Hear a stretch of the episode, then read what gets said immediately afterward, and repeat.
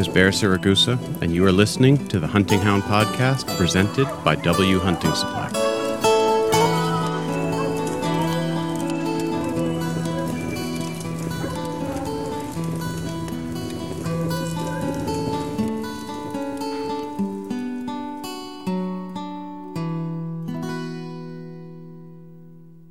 Hey folks, Bear here. Happy uh, Happy New Year. It's the 11th of January as I'm sitting here right now. And um, the temperatures have risen, so we're having an unseasonably warm spell the last few days, which is nice because it's been unseasonably cold, down 30, 30, 35 below, which is just no fun. No fun for hounds or people. So uh, I'm appreciating the warm weather and looking forward to hopefully a better year in 2024 than we had in 2023. But um, figured looking forward into 2024, you know, at the beginning of a year, you look forward and all you see is potential. And that got me thinking about uh, puppies. Because when I look at puppies, all I see is they're, to me, they're the embodiment of just potential. You never know what they're going to turn into. Um, you know, a lot of times you've got you know money put into them, or you've done somebody a favor and earned a pup from them, or somebody's doing you a favor. Either way, you've got most people are pretty motivated to to get as much out of their pups as they can, and in a lot of cases, you've got you know a lot of years of of breeding going into whatever puppies you've got on the ground. So it's always exciting for me to have pups because it's either representing something new or a continuation of something that I've worked very hard to maintain or create.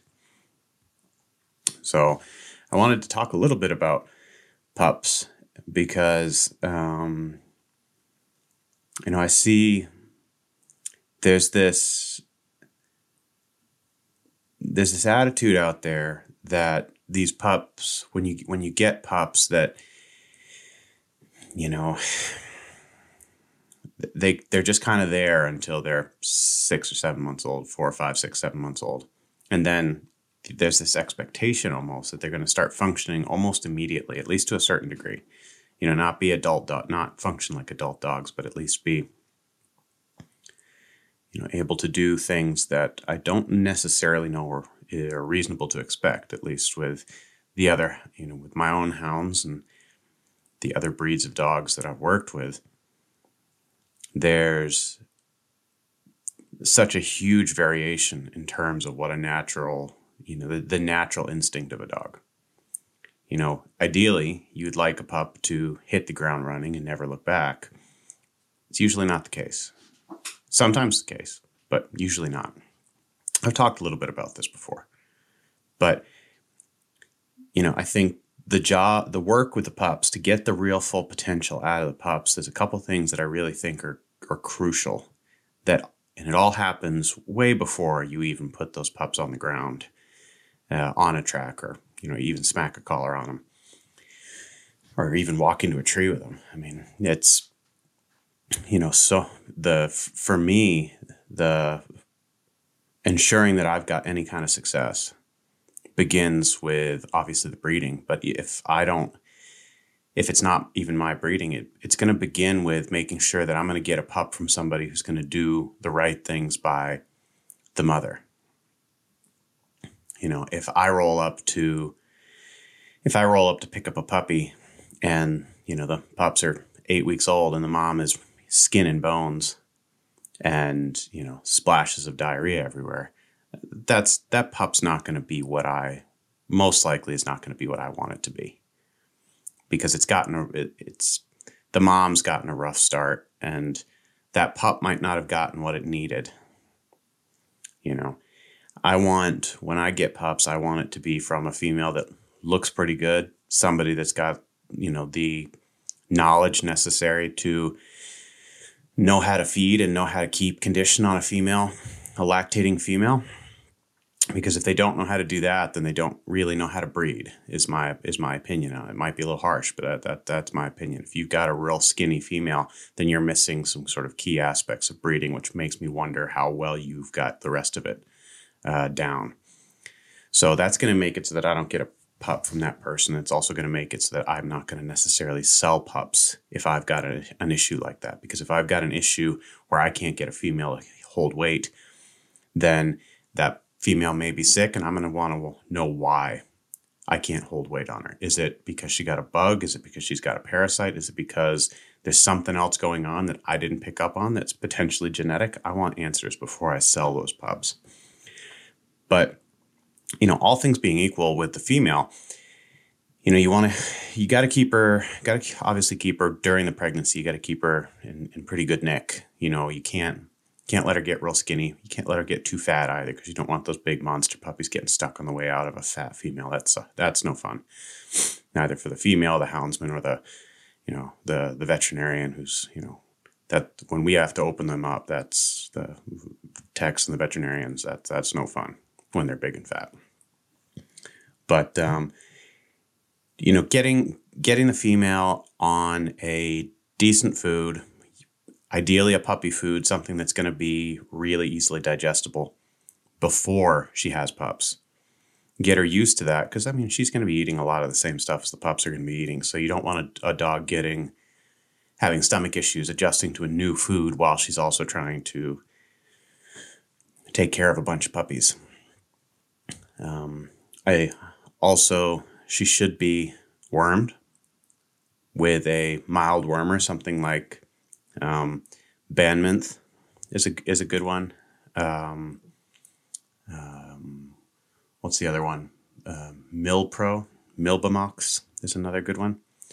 Um, something that's going to take care of the internal parasites, but not be so harsh that it affects the puppies uh, while they're still in utero. So uh, once once all of that's kind of squared away, though, that's kind of the minimum basics going into getting puppies. Once the puppies are born, you know, there's a lot of different things that people do. Some people remove dew claws, some people remove tails. You know, there's I don't really care about any of of that. Um, you know, what I'm going to be looking at is is the mom. I'm going to be looking at the puppies when they're, you know, ready to be delivered. How are they looking? Are they looking, you know, like big pot bellies and and skinny skinny little legs, I'm not going to be psyched about that. But if they're looking kind of roly poly, I'm going to be a little bit more psyched about that. They don't need to be fat, but I want to see a little bit of condition on the pups, and I see a lot of pups being say put out for sale that are are not the condition that I think they should be in.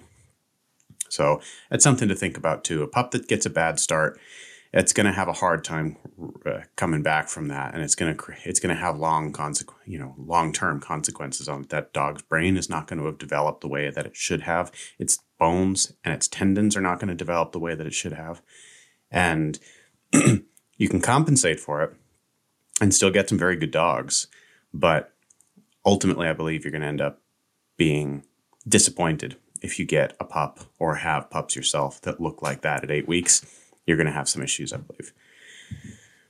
Once the pups are born, I like to worm them um, with a paste, like a paste wormer. Um, at uh, yeah, I'll do it at about two weeks once their eyes start opening, just a little, just a little bit, and then four weeks, six weeks, eight weeks, and then twelve weeks.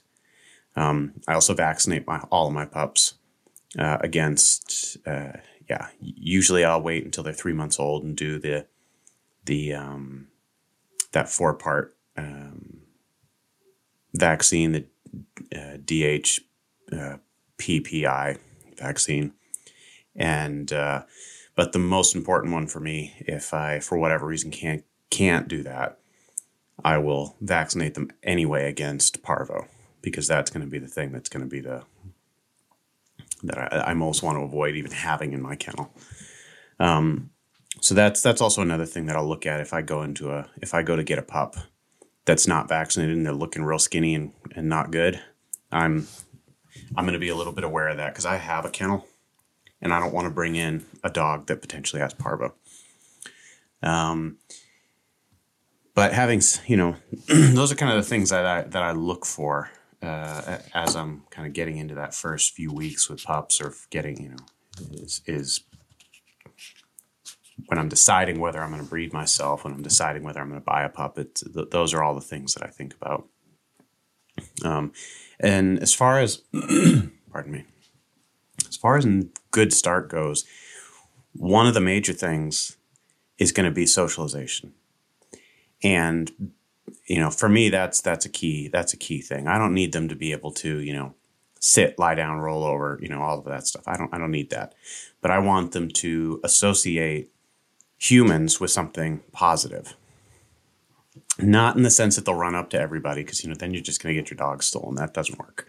But in the sense that I want I want those pups to be keyed in enough to me that I can easily put a handle on them. I can put a handle on a on an unruly dog, but it's not as pleasant an experience, and it may set us back a little bit in terms of what we can accomplish as they're young, when they're young, because I'm going to be using more time putting a handle on that dog because I can't have dogs that don't, you know, that I can't beep beep in. It, it's uh, the terrain that I'm hunting here is not big enough for me to just be able to let them do whatever they want. I need to be able to get them off before they roll over highways and things like that. Um, so you know the the socialization aspect, at least having you know been around people, seeing that you know not necessarily seeing that people are you know that their main focus should be people, but at least that people are not dangerous. Um, I, I think is really positive, and it, saves a lot of time. The pups that I've had that have been well socialized have we've gotten a lot farther in a very short amount of time than the pups that I've had to really work on um, some socialization issues.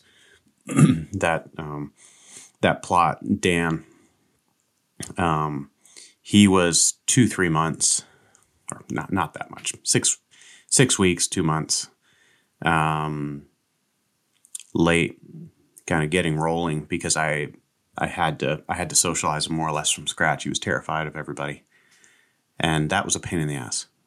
It really was.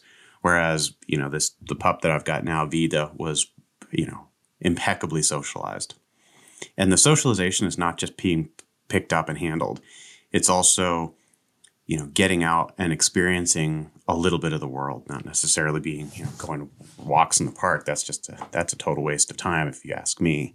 But you know, getting them out, getting them you know, if if you're going to be running bear, get them, you know, get them following a bear, a chunk of bear skin around the yard. You know, feed them out in the yard, get them sniffing around for, toss some kibble in the grass, get them sniffing around, get them using their heads, learning how to move, learning how to, you know, use their noses, use their he- use their minds, use move their feet.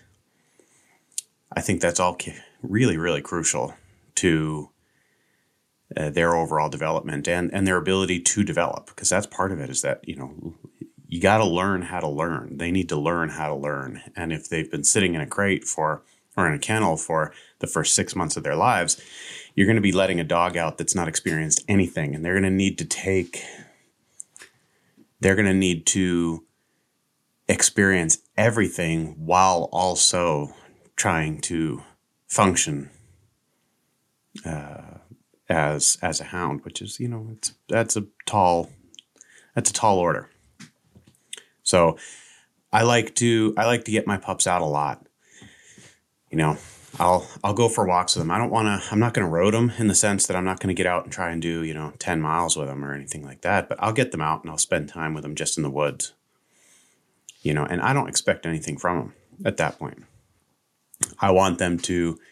I just want them to be out there. I want them to sniff around. I want them to fall into puddles. I want them to fall off rocks. I want them to, you know, climb out of ditches. I want them to roll around in the mud. I want them to, you know, fall asleep in the grass. I want them to do chase birds, chase moths and butterflies and things like that because it's all going to make it so that when the time comes for us to focus on hunting, none of what they're experiencing is going to be novel apart from the hunting.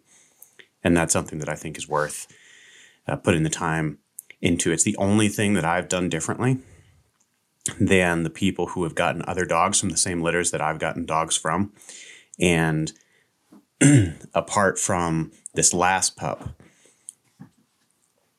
um, Vida, where uh, her owner has been doing that. Uh, very, you know, he's very dedicated to doing that.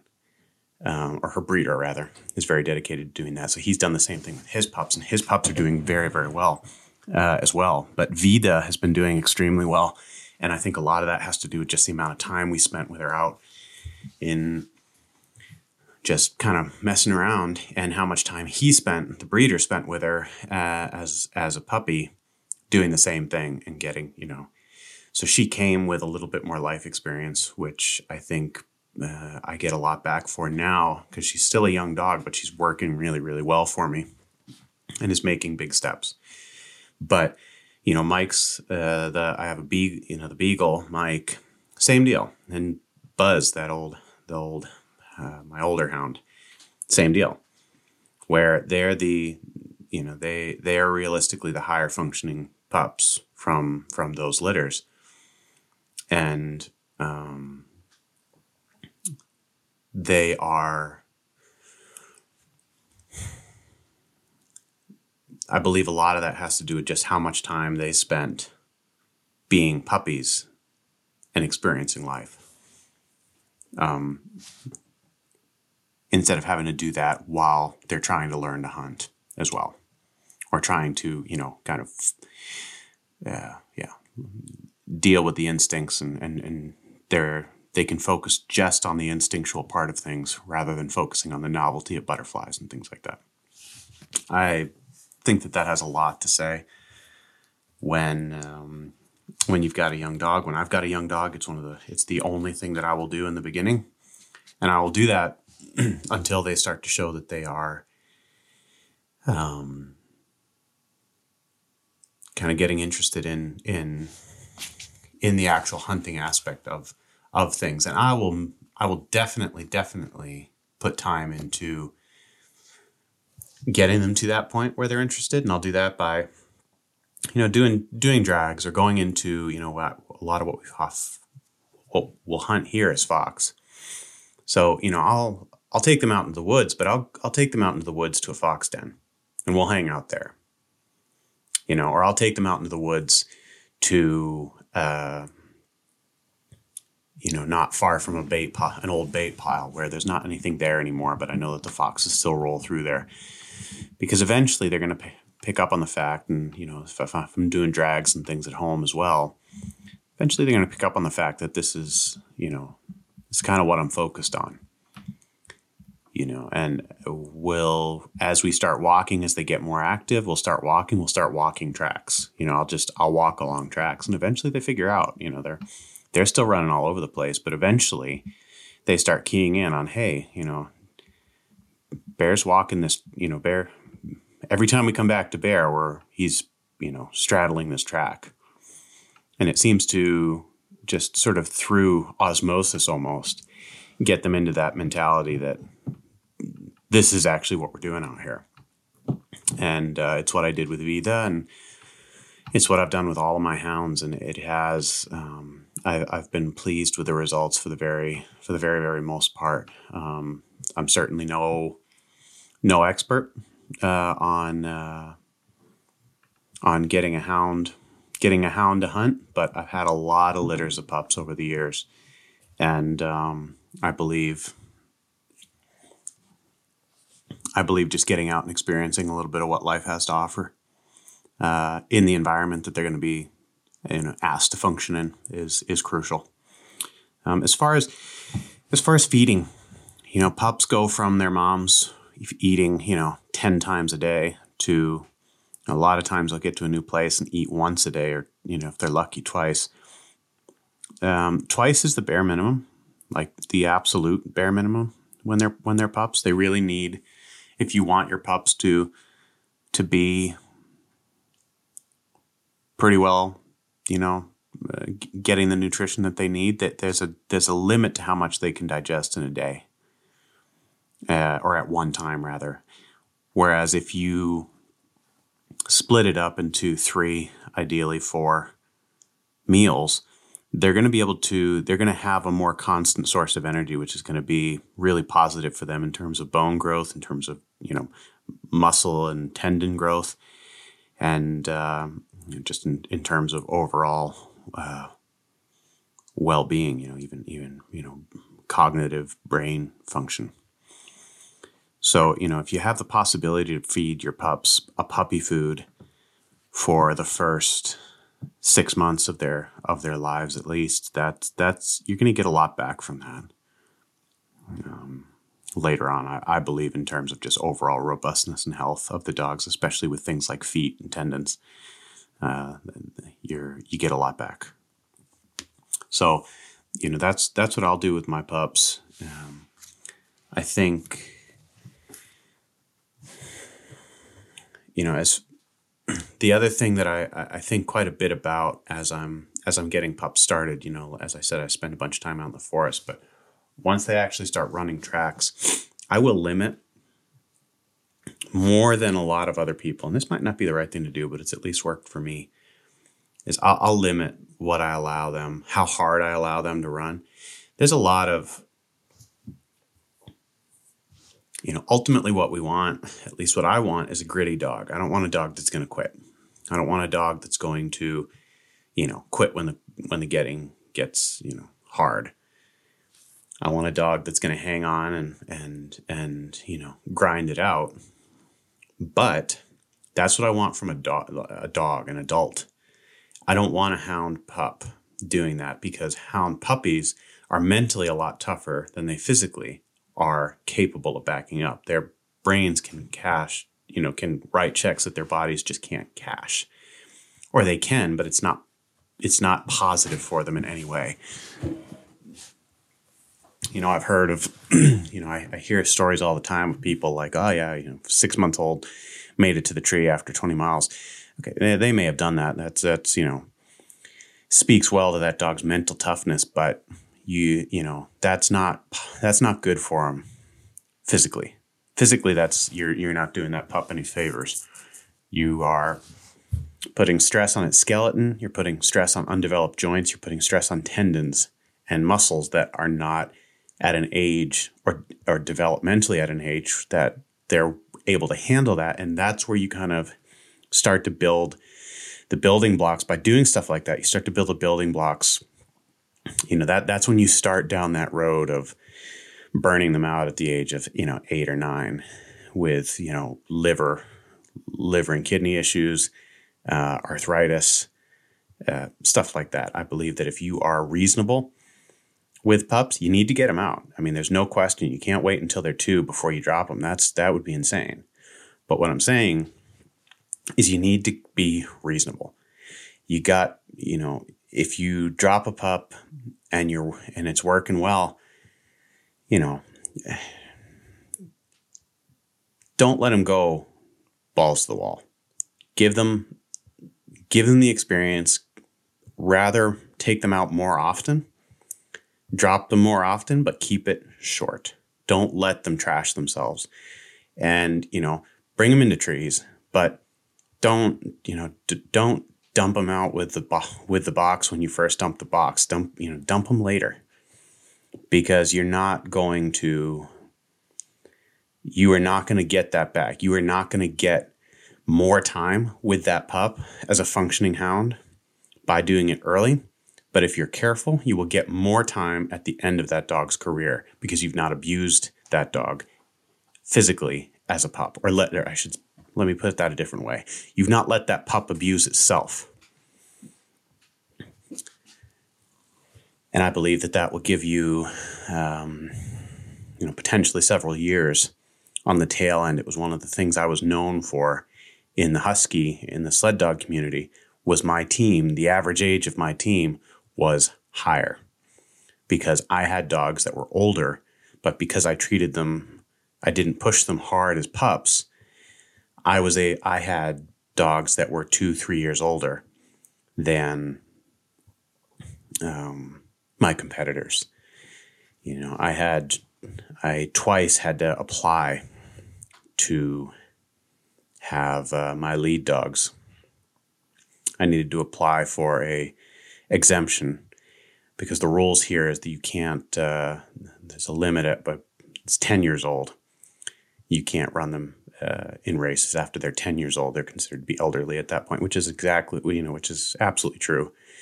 But I had a dog that was um, twelve and one that was 12 and a half that were still uh, very very high functioning to the point where actually we won the race that I got um, the exemption for.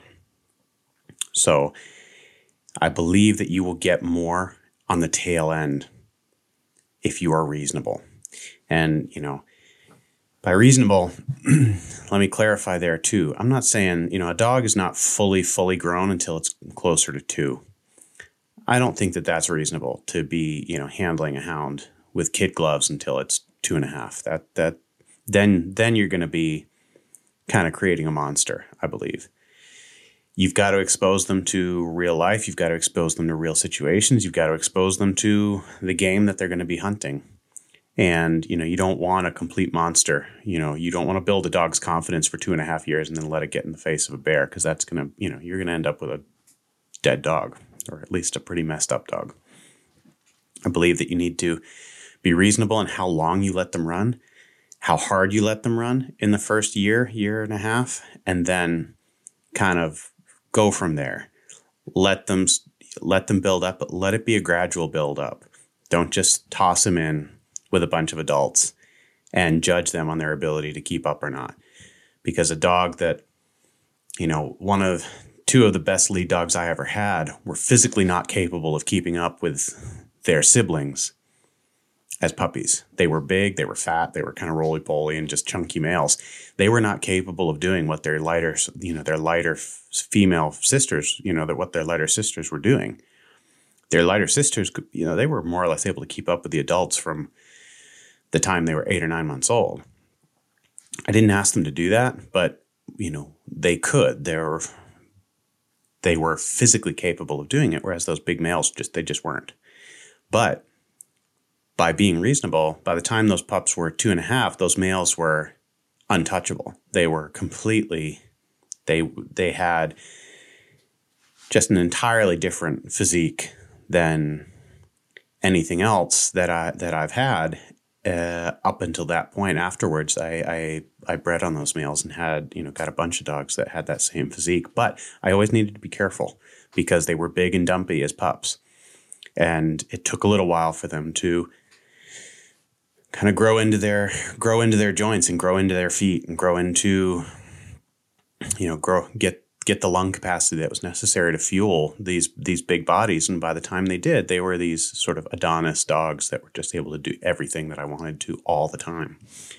And if I'd pushed them really hard as pups or judged them as based on their ability to keep up with their sisters at eight months old um, those dogs wouldn't have been of any use to me. So, and that's another thing that uh, I see a lot, I see happening a lot are people judging puppies. You know, there's all of these, there's all of these things about picking puppy, how to pick puppies, and and you know, all of these tests and things that you can do for pups. And you know, there are people who believe in believe in that kind of thing, and you know, have had good results with that. I, I wonder sometimes whether it's the belief more than the actual tests uh, that uh, that makes those pups turn out like they expect them to. Sometimes I wonder about that, but you know,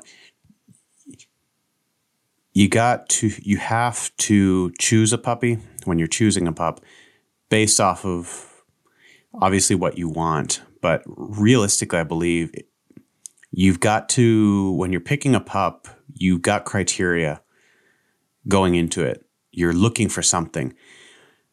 When you're looking for something specific, you can't judge the pup. You've got to judge the parents. If you're looking for hard driving and grit, you can't go in there and drop, you know, slam a pot lid over a over a litter's head and pick the pup that didn't react, you know, uh, as the gritty one. You know, it that that's to me that's insane. You know, it, it's you've got to be you've got to pick based off of the parents. Are the parents the type of dog that you want to have? The type of hound that you want? then pick a pup from those litters. And, but, uh, you know, otherwise, pick the pup that you like.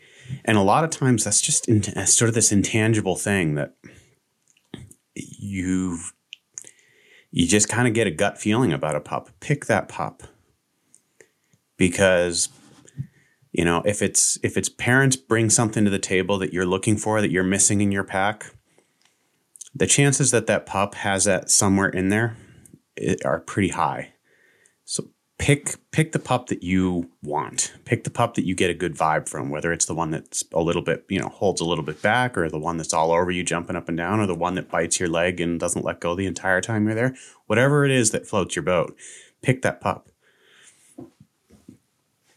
Because so much of what we do as dog trainers is is boils down to chemistry and our ability to as you know our ability to communicate with those dogs and also make the adjustments for the the the things that you know sort of capitalize on the things that are ideal in terms of our chemistry together and also compensate for the things that aren't ideal because there's no dog that's going to be perfect and there's no trainer that's perfect. But the good trainers are the ones that can that can compensate for for the uh, yeah the the rough bits and capitalize on the the smooth the, the things that are going really smoothly. And a lot of that boils down to chemistry. So if you can you're going to get a lot done for free if you pick a pup that you automatically have an sort of instinctual chemistry with.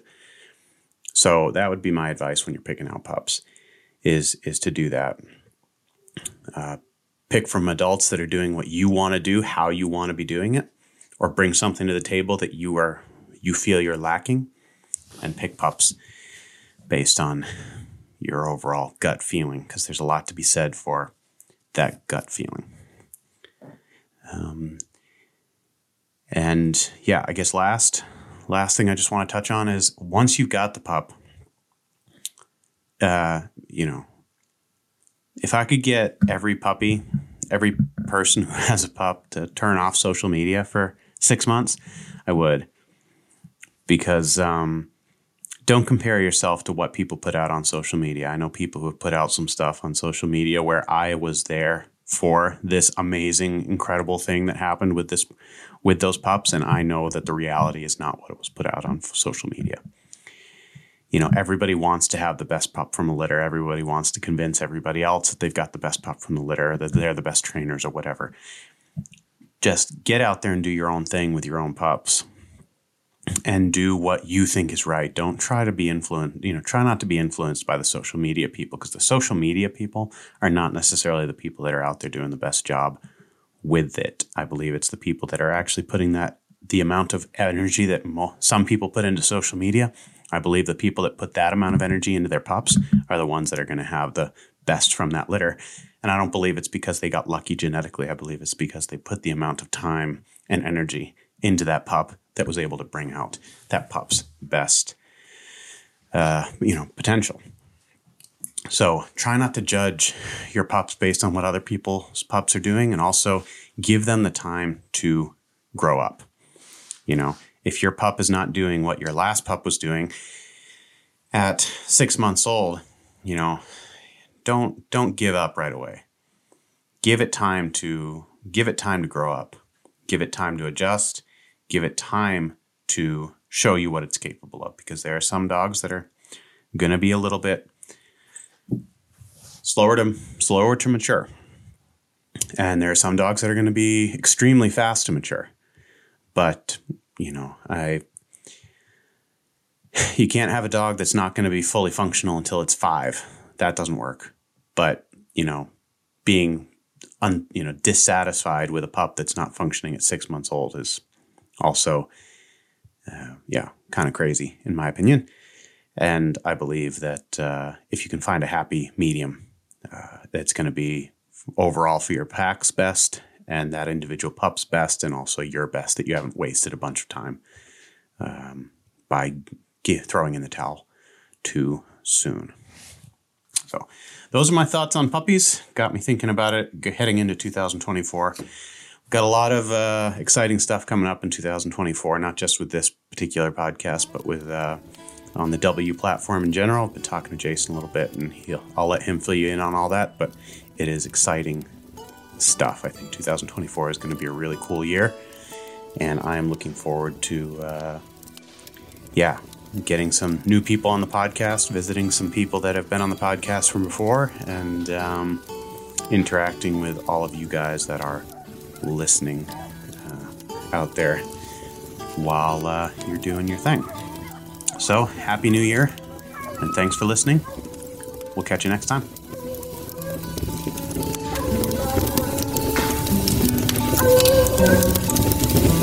Man, I love that sound.